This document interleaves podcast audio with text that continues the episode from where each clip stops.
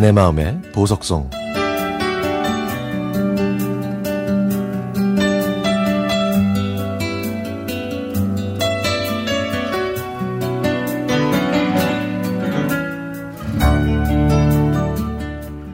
(20년) 전에 결혼해서 아이들을 키우고 있지만 집에만 있기엔 성격이 맞지 않아서 직장을 구했습니다.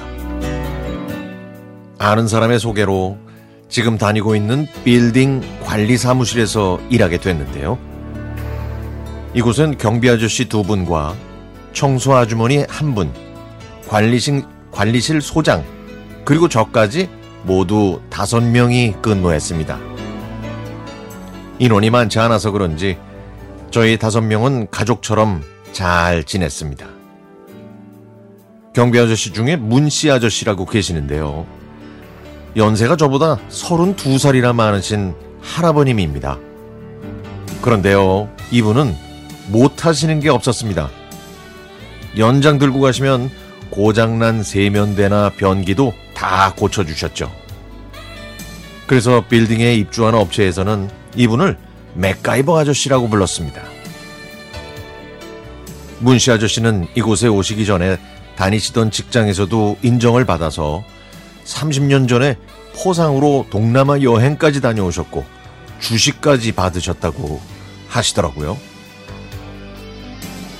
제가 여기 들어올 때 계셨던 분들은 이제 거의 다 그만두시고 다른 분들이 오셨는데요.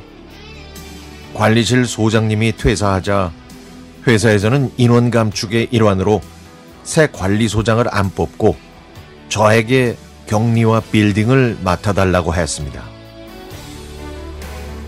처음에는 단순하게 생각해서 그렇게 하겠다고 했는데 시간이 지나면서 예기치 못한 상황이 발생했고 그럴 때마다 저는 문 씨 아저씨를 찾을 수밖에 없었죠.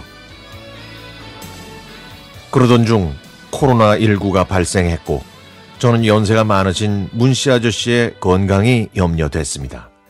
왜냐하면 호적에는 86세로 올라 있지만 사실은 89세였거든요.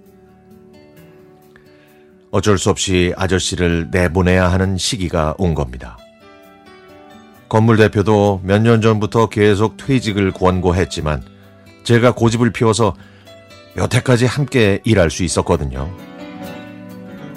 하지만 더 이상은 버틸 수 없을 것 같아서 일단 한 달 더 다니실 수 있게 해놓고 해고 통지서를 드렸습니다.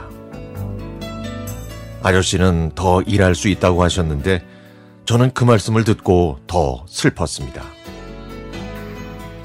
저는 일이 손에 잡히지 않아서 괴로운 날들을 보내다가 아저씨께 그럼 9월까지만 더 다니시라고 말씀드렸죠. 그리고는 9월에 구인 광고를 내고 새로운 경비 아저씨를 뽑고 마음을 다잡았습니다.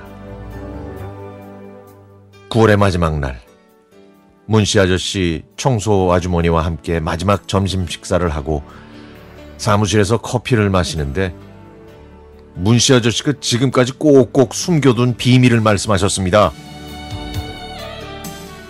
실제 나이는 아흔 둘이라고. 문 씨 아저씨의 갑작스러운 폭로 덕분에 저희는 박장대소하고 말았네요. 저는 퇴근 시간이 가까워졌을 때 경비실로 내려가서 아저씨의 따뜻한 손을 잡고 그동안 고생 많으셨다고 말씀드렸죠. 그리고는 한동안 손을 놓지 못했습니다.